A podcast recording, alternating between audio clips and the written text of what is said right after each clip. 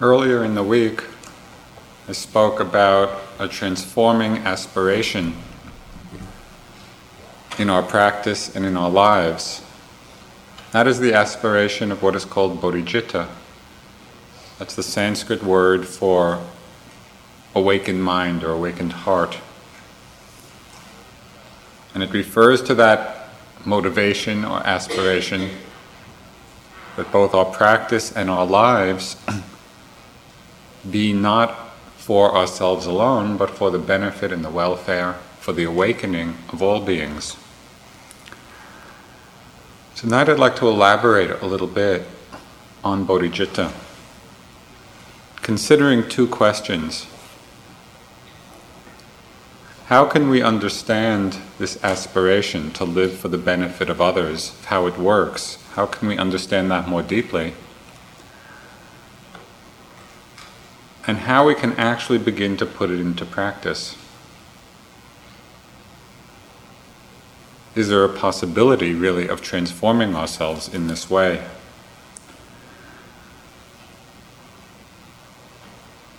So, what does it mean to say that we practice for the benefit of all? When we sit here, we're watching our breath, lifting, moving, placing. There's not an obvious connection. And so, is there any relevance of what we're doing here, you know, in our practice, to this wish, you know, to be living for the welfare of all beings? I think it happens in two ways.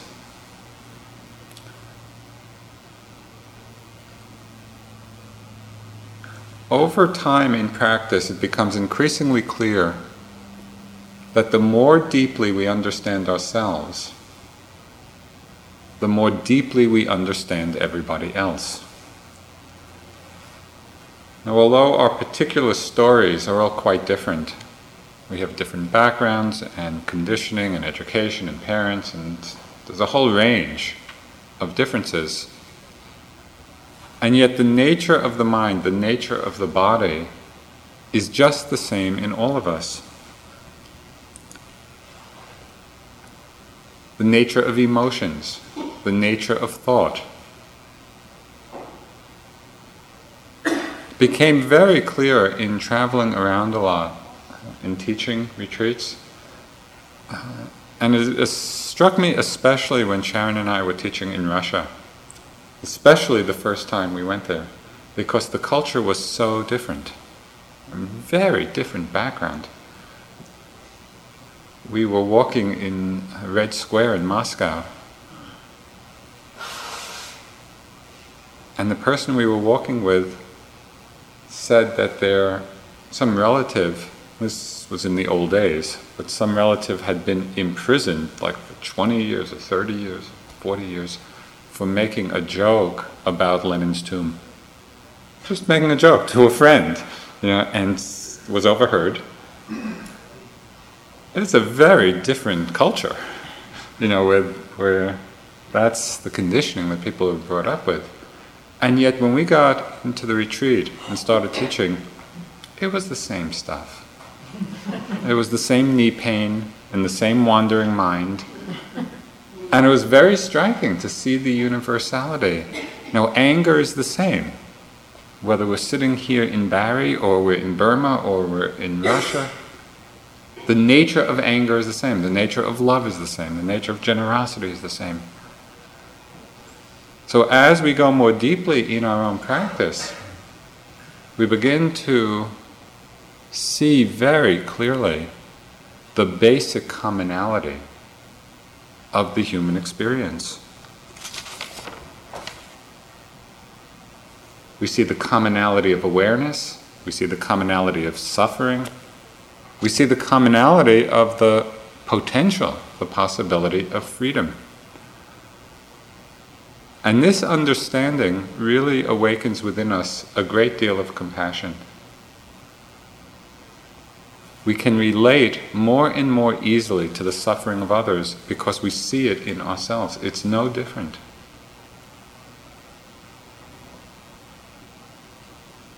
You know, U Pandita, who was our Burmese teacher, and very, very uh, venerable monk in Burma, very strict and demanding. In Pali, the word for suffering is dukkha, and the word for happiness is sukha. So he used to say, when you do metta practice, it brings you close to sukha. When you do vipassana, it brings you close to dukkha. and I think that's true. And yet, out of that, out of that coming close to suffering, really opening to it in ourselves, we are really opening to it in everyone else. And that's the seed of compassion, seeing the commonality. We also understand through our own experience the potential for freedom. You know, in some way of expressing it, we begin to realize that every sentient being, you could say, has the potential for enlightenment, the potential for awakening, the potential for Buddhahood.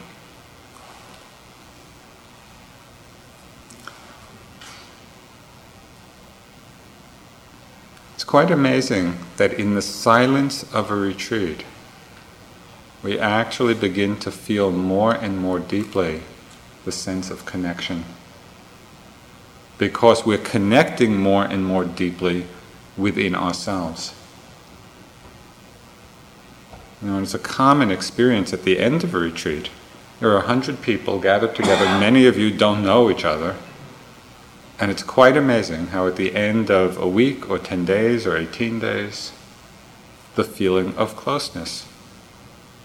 In silence, never having spoken to one another. Because of this understanding of the shared experience, the shared Dharma, the shared truth. So, actually, as we are doing our practice, it awakens this sense of bodhicitta, of interconnectedness. There's a second way that our practice benefits everyone else. And that comes about through the transformation of how we are in the world if we're kinder and more accepting and more loving, then there's that, there's that much more kindness and acceptance and love in the world. If we're less reactive, less judgmental, less greedy, there's that much less of those forces in the world.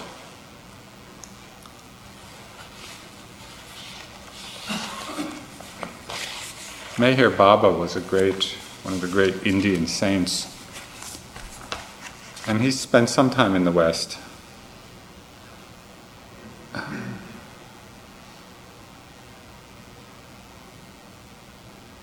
This picture is coming to mind, but you see it. He, looks, he looked very much like Alfred E. Neuman. really, and his basic message was of love. This, this, was his, this was his teaching, and this is what he wrote about it. And it's very much, uh, it's very much about how we are of necessity affects everyone else. Love has to spring spontaneously from within, and it is in no way amenable to any form of inner or outer force. Love and coercion can never go together. But though love cannot be forced on anyone, it can be awakened in them through love itself. Love is essentially self communicative. Those who do not have it catch it from those who do. True love is unconquerable and irresistible and goes on gathering power and spreading itself until it eventually transforms everyone who touches. I love that line. Those who do not have it catch it from those who do. so, to the degree that we awaken that in ourselves, it cannot help but affect the people around us, the world around us. Something like, or an image, being in the you know, middle of a sea in a boat and there's a storm and everybody's panicking. If there is one wise, calm person on that boat, that person can bring everyone to safety. Our life on this planet is like being on that boat. Can we be those people? You know, who have developed love, who have developed calm, who have developed wisdom, that actually brings everyone to safety. This is the working of bodhicitta. This is the aspiration.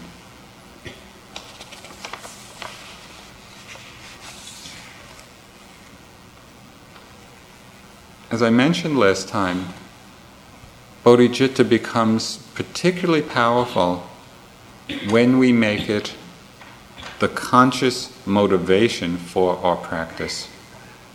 When we really undertake our practice with this in mind. And so, one way of watering the seed within us might be at the beginning of a sitting or the beginning of the day. Just reflecting may I attain liberation, may I attain awakening, may I attain enlightenment for the welfare, for the benefit, for the awakening of all. So we remind ourselves. And at the end of a sitting, the merit of the practice can be dedicated. May the merit of this sitting or of this walking be dedicated to the happiness, to the welfare of all beings. Watering that seed makes this aspiration, makes this motivation become stronger in us. it has transformed the quality of my practice and of many others. Because what it does, it puts our practice into a much larger context.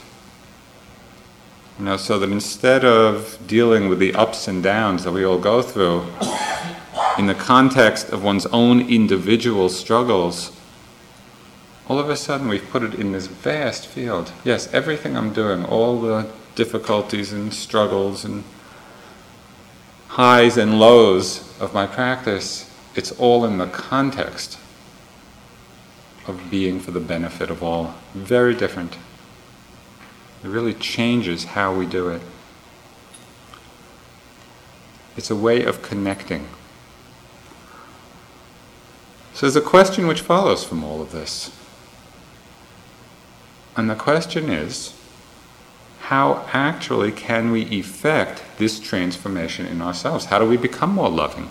How do we become less judgmental? More peaceful, more aware?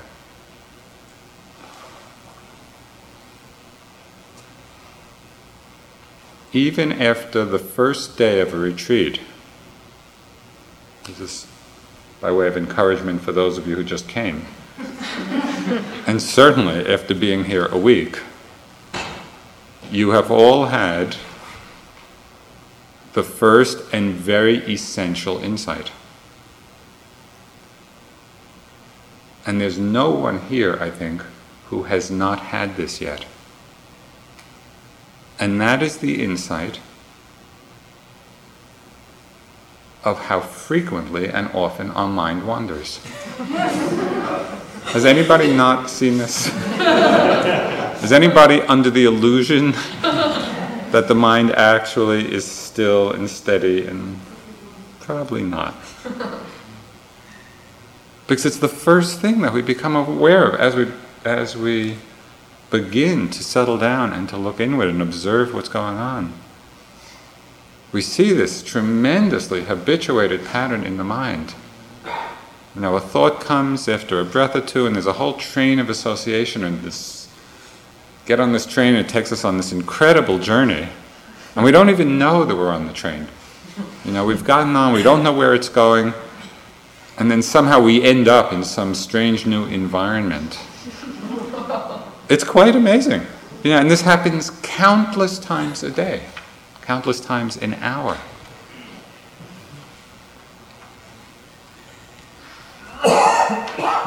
The mind is so slippery. You know, in and out, rising, falling, plans, memories, judgments. Get caught up in emotional dramas. And what's so amazing is they don't even have to be pleasant. And very often they're not. You know, where we start reliving old hurts and pains and we can get caught up in very painful things getting lost again and again. And in all of this, there's a strong sense of contraction when we're lost in these thoughts. Strong sense of contraction, strong sense of self, of I. The Buddhist, the, from the discourses, this is from the Dhammapada, he said, Your worst enemy cannot harm you as much as your own unguarded thoughts. But once mastered, not even your mother or father can help you as much as the mind that is tamed. This is a very important thing to learn that the true source of our happiness or suffering really is contained within us.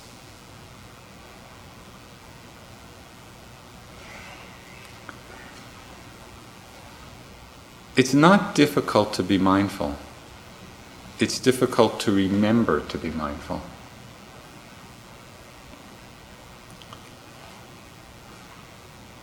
Now, it's this first insight into the fickleness of the wandering mind, of how easily it goes off, that really leads us to understand how important it is to stabilize the awareness. This is the central or a central task of our lives. This is not an insignificant thing. Because the worlds we create in ourselves and the worlds we create around us all have their origin in the mind. Know, you're sitting here between one breath and the next, how many different worlds have been created? It's amazing the activity, the endless activity. So, what is the nature of the training? How can we begin to stabilize the awareness?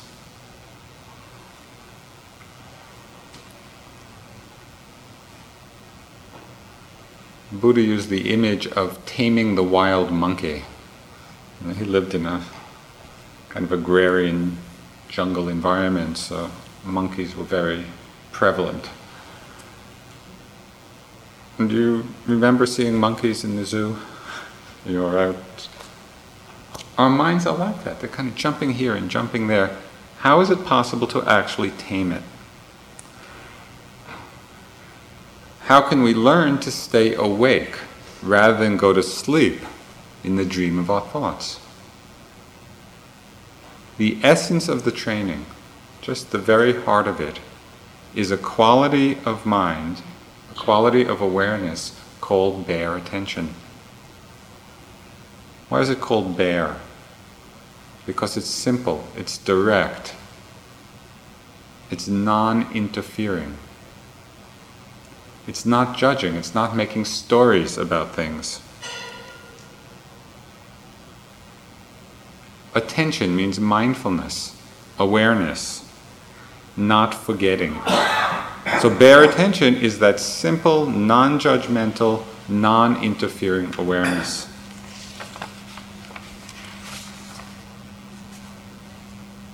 Really a balance of alertness, active alertness, and receptive openness.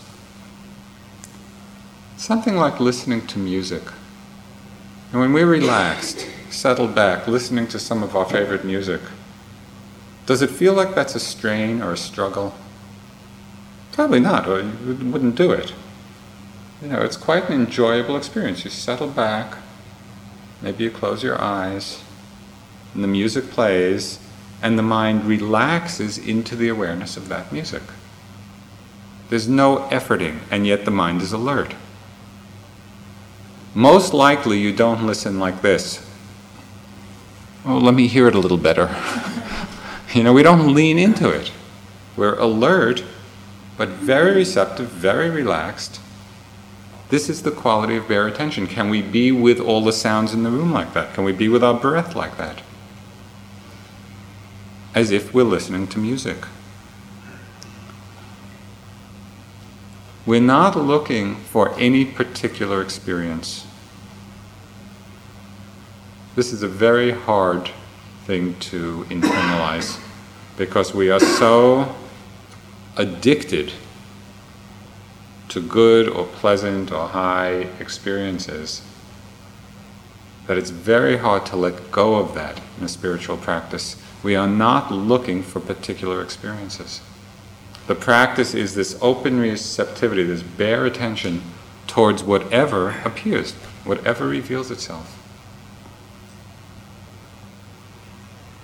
So there are a few tools in practice which help us find this place of balance.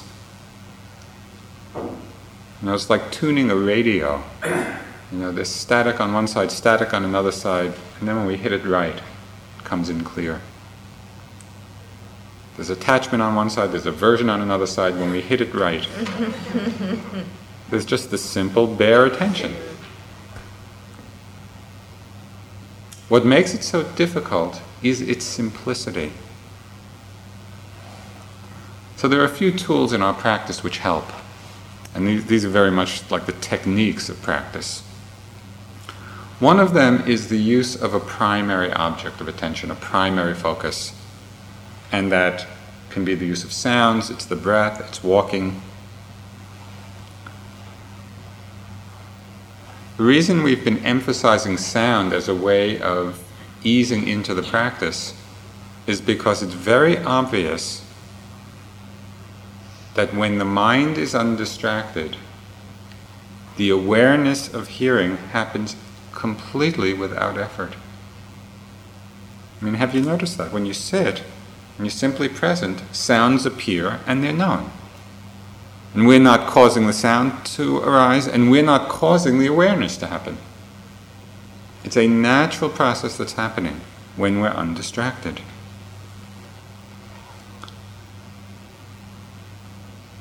See if it's possible to bring this understanding to the awareness of the breath or the movement of a step. We don't have to do anything to create the breath. And we don't have to do anything to be mindful of it. If you settle back, relax, as if you're listening to music, the breath is coming by itself. When we're undistracted, that breath will be known by itself.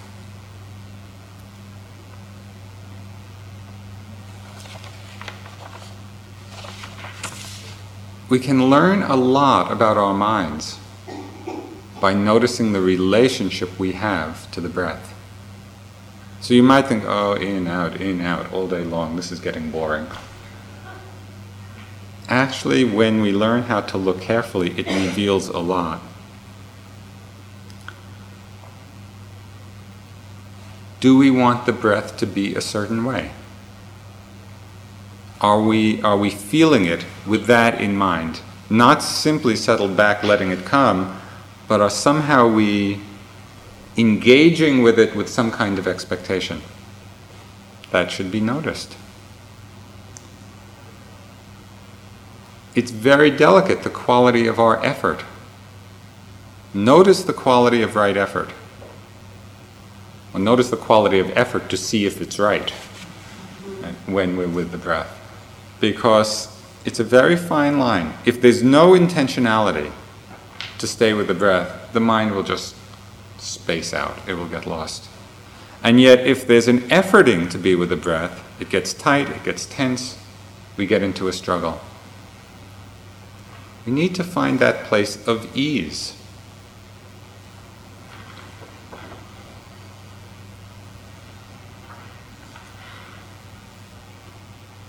You might also be slightly impatient. I've noticed this a lot when I sit. You know, I'm with the breath, and just a tinge of impatience which pulls the next breath in. So instead of just sitting totally relaxed in this effortless, open, spacious awareness which receives everything, like in, out, or rising, falling, rising, falling, rising.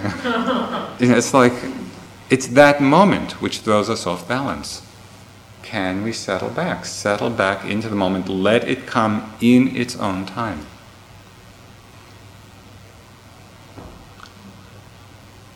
It's finding the balance of alert non doing. That's the art of the practice. Alert non doing. So, this is the first tool, working with a primary object, because it really helps to stabilize the attention, to tame the wild monkey a bit. The second tool of practice that we use is the tool or technique of mental noting. It's important to learn how to use this skillfully, because if it's used unskillfully, it becomes a big burden.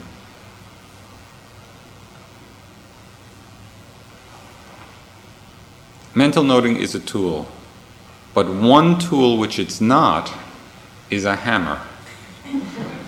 Don't use it like a hammer. Out. because that really obscures everything. It throws the mind off balance. Sometimes people say they use the mental noting and it just, it, after a while, becomes very mechanical. You know, it's going on in the mind. You might be you know, outside walking, but the note will still be going rising, falling, rising, falling. and so people begin to, well, what's the point of this? It's really mechanical. That experience actually is very useful because the clarity of seeing how mechanical the noting is is revealing to us that our connection to the moment is very weak. Without the noting, we could well be walking with that same looseness of attention and not know it.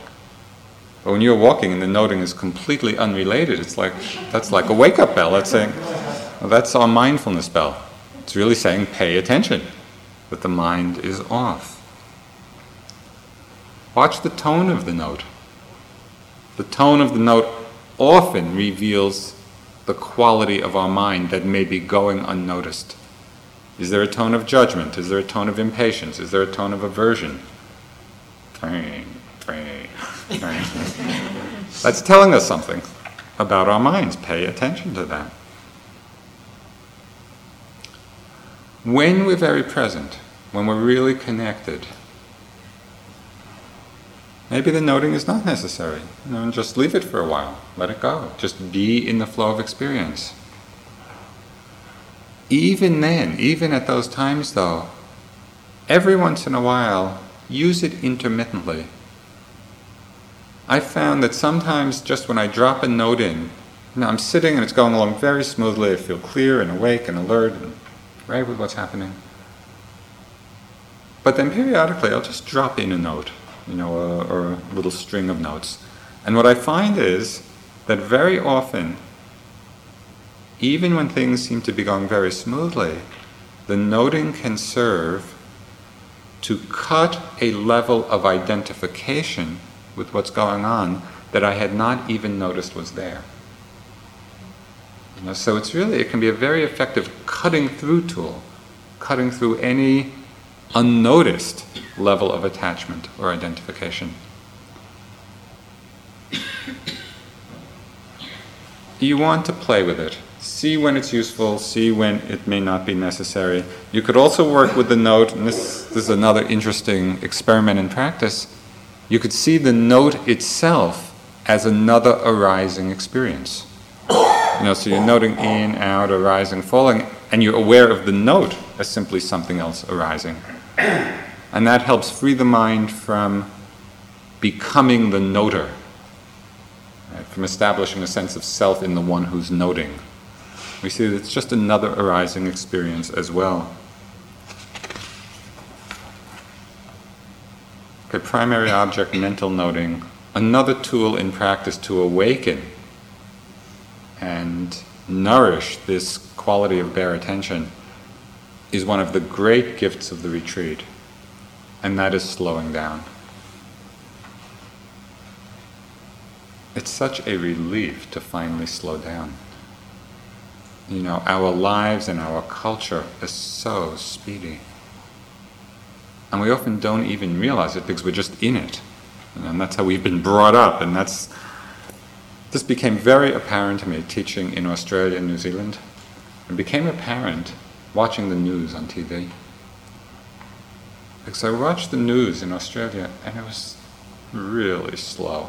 you know how in this kind of. In Australia, it was just one kind of story and then a local story and various. And then I went to New Zealand. That was a step beyond. Things were really slow. It's actually nice just to slow down a bit.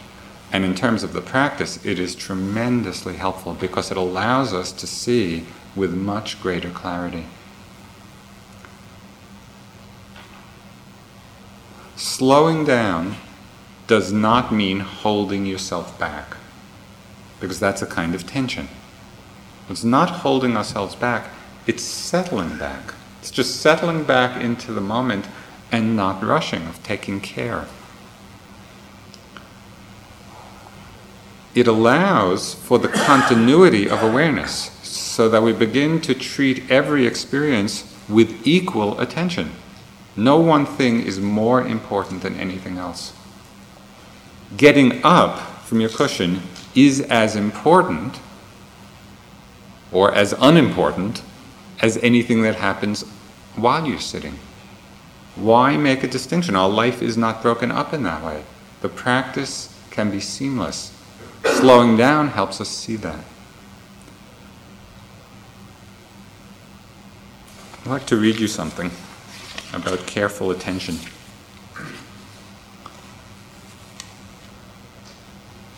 It was written about a great Swiss naturalist, Louis Agassiz, who lived in the last century. This is a story about his training his students. His initial interview at an end, Agassiz asked the students when they would like to begin. The answer was now, the student was immediately presented with a dead fish. Usually a very long dead, pickled, evil smelling specimen, personally selected by the master from one of the wide mouthed jars that lined his shelves. The fish was placed before the student in a tin pan. They were told to look at the fish, whereupon Agassiz would leave, not to return until later in the day, if at all. So Samuel Scudder, one of the students, described this experience as one of his life's memorable turning points. This is, this is Scudder's description. In 10 minutes, I had seen all that could be seen in that fish. But half an hour passed, an hour, another hour. The fish began to look loathsome. I turned it over and around, looked it in the face, ghastly. From behind, beneath, above, sideways, at three quarters view, just as ghastly. I was in despair. I might not use a magnifying glass. Instruments of all kinds were prohibited my two hands, my two eyes, and the fish. It seemed a most limited field. I pushed my finger down its throat to feel how sharp the teeth were. I began to count the scales in the different rows until I was convinced that that was nonsense. At last, a happy thought struck me. I would draw the fish, and now with surprise I began to discover new features in the creature. When Agassiz returned later and listened to Scudder recount what he had observed, his only comment was that the young man must look again. I was piqued. I was mortified. Still more of that wretched fish. But now I set myself to my task with a will and discovered one new thing after another. The afternoon passed quickly, and when toward its close the professor inquired, Do you see it yet? No, I replied. I am certain I do not, but I see how little I saw before. The day following, having thought of the fish through most of the night, Scudder had a brainstorm. the fish, he announced to Agassiz, had symmetrical sides with paired organs. Of course, of course, Agassiz said, obviously pleased. Scudder asked what he might do next, and Agassiz replied, Oh, look at your fish. In Scudder's case, the lesson lasted a full three days. Look, look, look was the repeated injunction, and the best lesson he ever had, Scudder recalled. A legacy of inestimable value, which he could not buy, with which he could not part.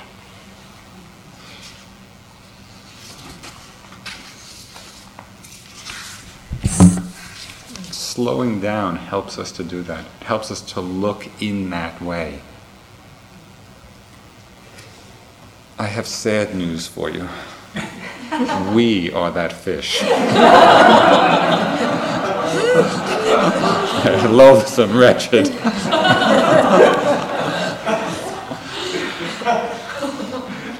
Can we spend our time here looking, learning to look? You know, in some way, that's what the practice is. It's really learning to look, learning to see.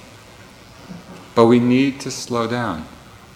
Otherwise, we just run right over the, the heart of the experience.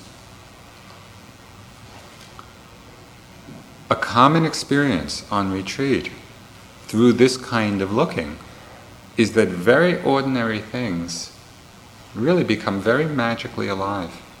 Now, when we're stilled, when our mind, when our heart is calmed down and slowed down, the smallest things suddenly, you know, the texture on a rock, or just the branches of a tree, or simple things that we pass by, we usually run by countless times in a day, all of a sudden we are seeing.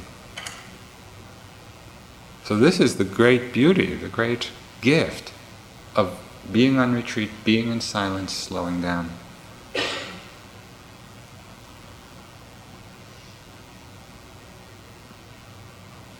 The slowing down and it's the silence. Powerful reflection for us. Just by being in silence, we see so much.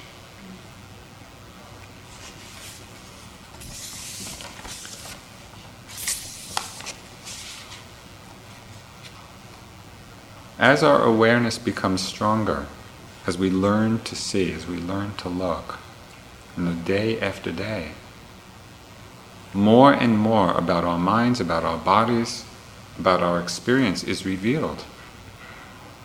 In the same way that more and more was revealed to that student, Scudder. We begin to increasingly cut through the stories about our experience and live in the immediacy of the experience itself. In one of the interview groups today, somebody mentioned something which is very, I think, common and characteristic to all of our experience, and so I wanted to just mention it because it really illustrates this point. They were saying how sitting in the hall and hearing somebody cough, how the mind would cough repeatedly, and then how the mind would just go off on this judgment and aversion and a whole story. Then we started talking about what actually was conditioning that aversion, that judgment. It wasn't the person coughing, because the ear does not hear person does not hear cough. The ear hears sound, and then the mind thinks that's a person, that's a person coughing. Why don't they do this, this, and this? Do you see the difference between the direct experience of the sound and the story, the concept which the mind then creates around it? This is a critical distinction in practice. Because for the most part, in our practice and in our lives, we are living in the stories that we make up. We're living in endless mind created worlds.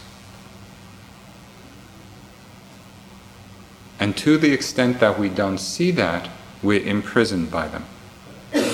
And to the extent that we do see that, we become aware of the mind's story making power. We see it as being just that and come back very easily. Oh, hearing, hearing, hearing. It's not a problem. Two of the biggest stories, the greatest stories ever told, are the stories we create of past and future. How much of your day was spent in the past or in the future? Probably a lot.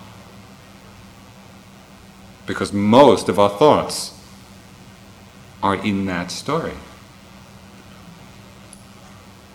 I really love a line of St. Augustine when he said, If the past and future really exist, where are they?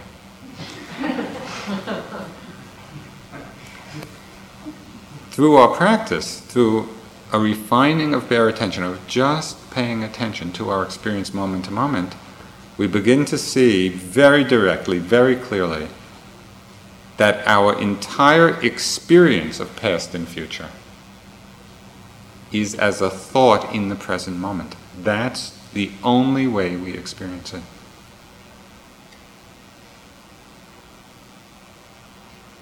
To see this is tremendously liberating because we are carrying these stories around. I know this is a little mixed metaphor, but carrying us these stories on our shoulders. You know, they burden us in our lives because we're not seeing that it is a mental construct.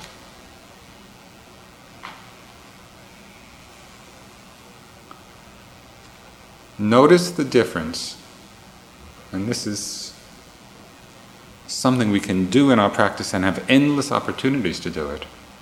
Notice the difference in your experience when the mind is lost in some drama, some story, some mind created world. And then notice the experience of when we awaken from that and recognize it's simply a thought. You must have had that. You know, as you're sitting, you're with the breath, you're lost in a thought of something or other, and then in some moment we awaken and we, re- oh, that's just a thought. It's really like awakening from a dream, you know, and there's that sense, uh, sense of relief, of letting go, of the mind again becoming spacious, let out of that prison. Now, right in this moment, it's very critical because you can do one of two things.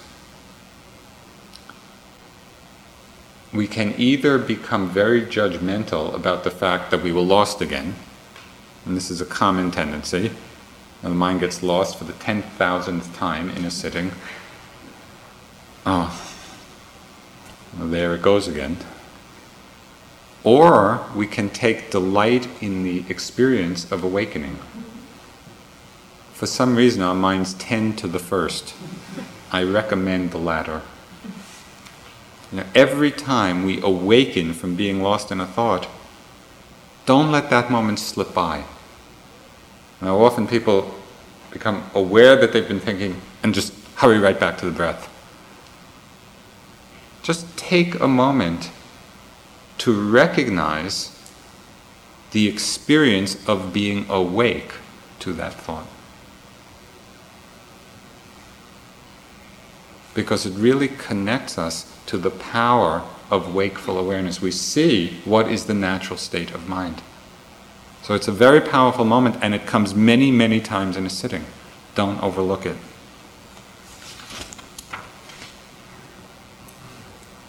Very often people misunderstand the purpose of meditation, and I've heard this countless times through different questions. For some reason, people have the, or can harbor the belief that meditation means not thinking. That if my meditation were good, thoughts wouldn't come. That is not accurate. It's not about not thinking, it's about not being lost in thought. Our practice is to learn to be aware of them rather than lost in them. It's not about somehow having them not come. There's a wonderful ancient Korean Zen master. I think he lived in the 11th century. His name was Chinul. And there's a wonderful book of his teachings called Tracing Back the Radiance. He said, Don't be afraid of your thoughts. Only take care lest your awareness of them is tardy. Don't be afraid of your thoughts. Only take care lest your awareness of them is tardy.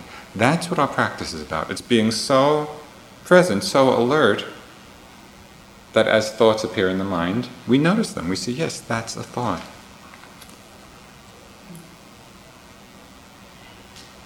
Why is this so crucial? So what if we're lost in thought? The problem is that it's not that we simply stay lost in thought, but in very many circumstances, we're also acting them out. And so, what's happening in our lives is we're acting out this play of conditioning. Now, our thoughts all come because of our particular conditioning. When we're not aware that they're simply thoughts, we act them out. Why is there so much suffering in the world? And when we look at the places in the world and in our own lives where there's so much suffering, what is it that's happening? It's really people acting out the forces of greed, of fear, of hatred, of anger. It's this, it's this conditioning that's not only out there. These forces are at work in our own minds as well, and this is the great possibility in practice that we actually can become aware of them rather than lost in them. To the degree that we're lost, we have no choice. To the degree that we're aware of them, we see them come, we can let them go. I'll just give a very simple example of how you can work with this in your practice. A very prevalent conditioning, and I don't know why this is so, but and maybe it's a Western thing, I'm not exactly sure, but a very prevalent conditioning is the judging mind. You know, we judge ourselves, we judge others, and very often we're really caught up in the judgments that come. There was one particular retreat, I was doing a self retreat here at IMS, and I was sitting in the dining room, and I was just watching my mind it had a judgment about every single person who walked in. You know, I didn't like what they wore, or they were walking too fast, or walking too slow, or something or other. There were so many that at a certain point all I could do was smile. That was the illuminating moment. Because as soon as I could smile at them, they lost all their power. Because before that, I was either buying into them and believing them, or condemning myself for having them, judging my, oh, I shouldn't be having so many judging thoughts. In that moment, when we can see all of these arisings simply as empty thought and smile, they lose all their power. There's one principle in practice and in life which can serve us very well. And that is the understanding that the only power thoughts have are the power we give them. That's a very uh, freeing understanding.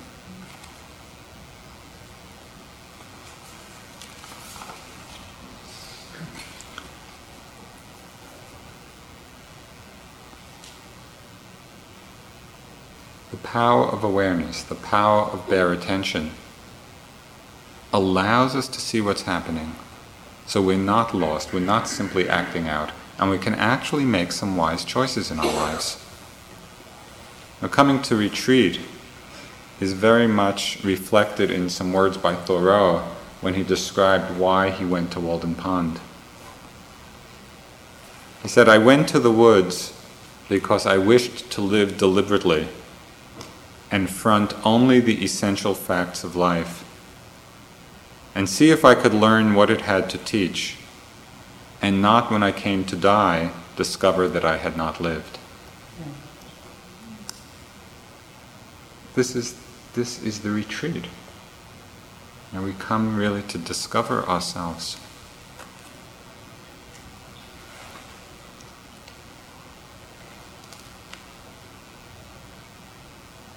Another aspect of awareness, of bare attention, which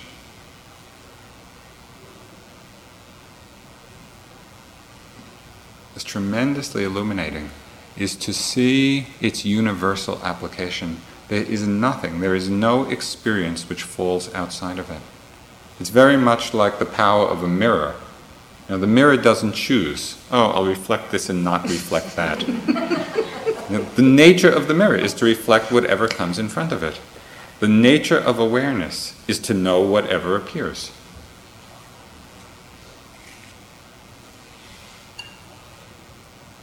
Can we connect with this mirror like quality, this mirror like wisdom of the mind?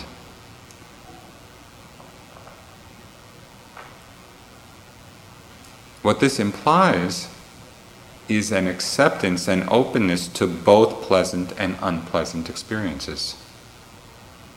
To connect with this quality, this clarity of mind, we need to be willing to settle back and open to all the pleasant things, all the unpleasant things. In the Taoist, in the Chinese, uh, there's an expression the 10,000 joys and the 10,000 sorrows. Can we open to that whole range?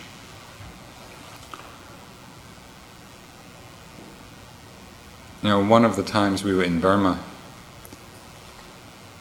uh, actually, every time we were in Burma, they were, they were doing a lot of construction and they were banging right outside my room. And they were banging, they were straightening these, uh, I forget what you call them, those, those steel rods that you I don't know, whatever they're called.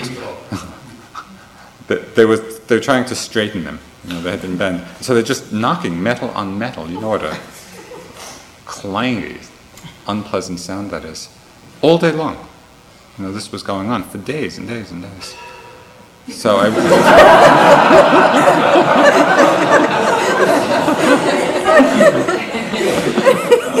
is everything connected or not? so I went to U Pandita and, you know, I was kind of complaining about all this noise and this is a monastery and why can't they be quiet? And he just said, you know, were you mindful? Did you note it? and I thought, as probably you are thinking now, uh, well, he's just trying to make the best of a bad situation. You know, this, this unpleasant, disturbing sound you might as well note it. But that was not it at all. He was suggesting in that comment that it doesn't make the slightest bit of difference what object, what appearance is arising. From the perspective of awareness, it is absolutely all equal our practice is not about having more and more pleasant experience, but this is a very hard one to get because we are so addicted to pleasant experience. Our practice is about this mirror like wisdom of awareness that can be open, that receives, that knows whatever it is that arises.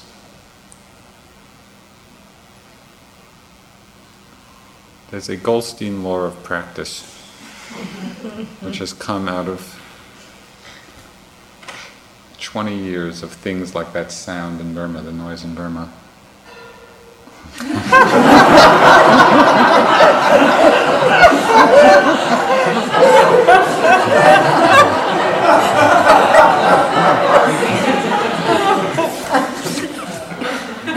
it took a lot to arrange to a lot of planning goes into these talks.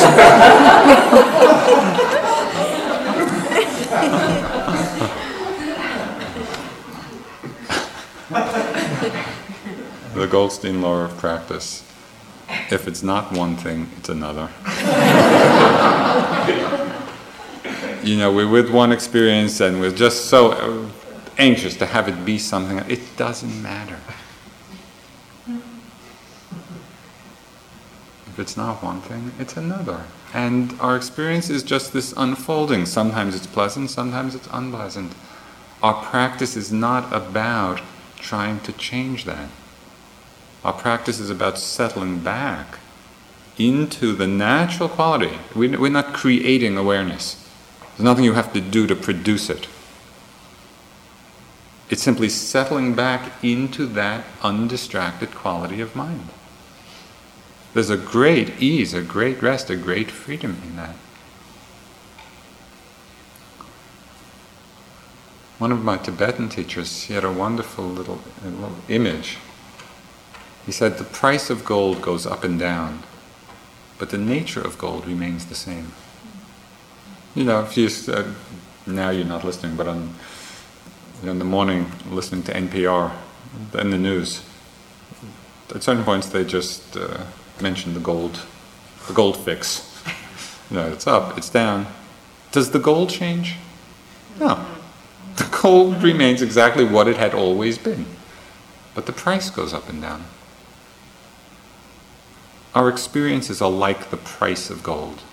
Sometimes they're up and it's pleasant, sometimes it's down and it's painful. But the nature of gold is the awareness. The awareness of the mind does not change. So if we can let go of our fixation on the price and settle back into the innate awareness of the mind, there's a tremendous sense of ease.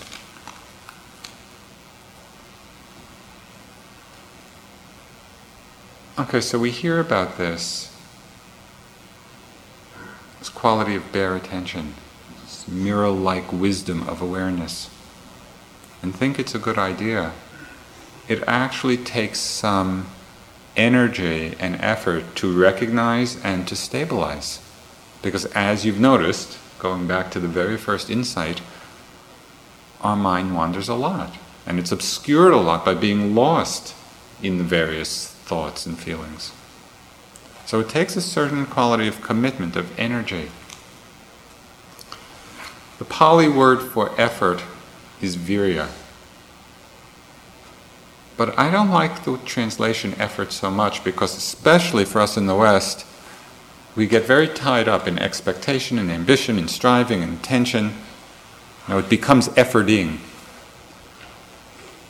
The word I like much better to describe this quality is courage or strength of heart, that willingness to be with whatever is arising, with steadfastness, with clarity. And it's a challenge because sometimes we reach the edges of what's comfortable. You know, and right at that edge is where we need the courage. Can we be with this too? Can we open to this too?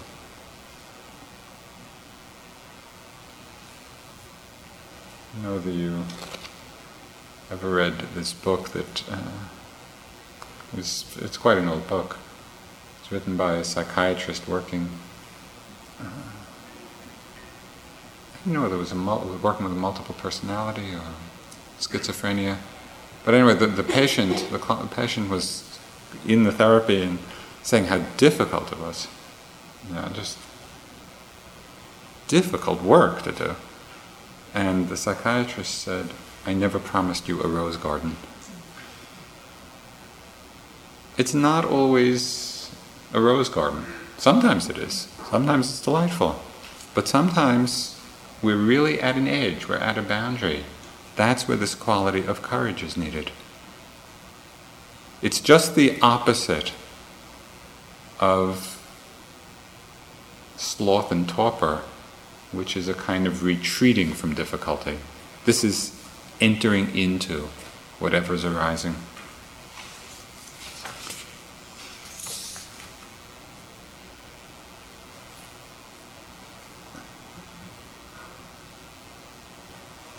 The Dharma is vast. No, it's not about a 10 day retreat or an 18 day retreat. this understanding of the mind and the body and the nature of awareness, that empty clarity of mind, it's a vast undertaking.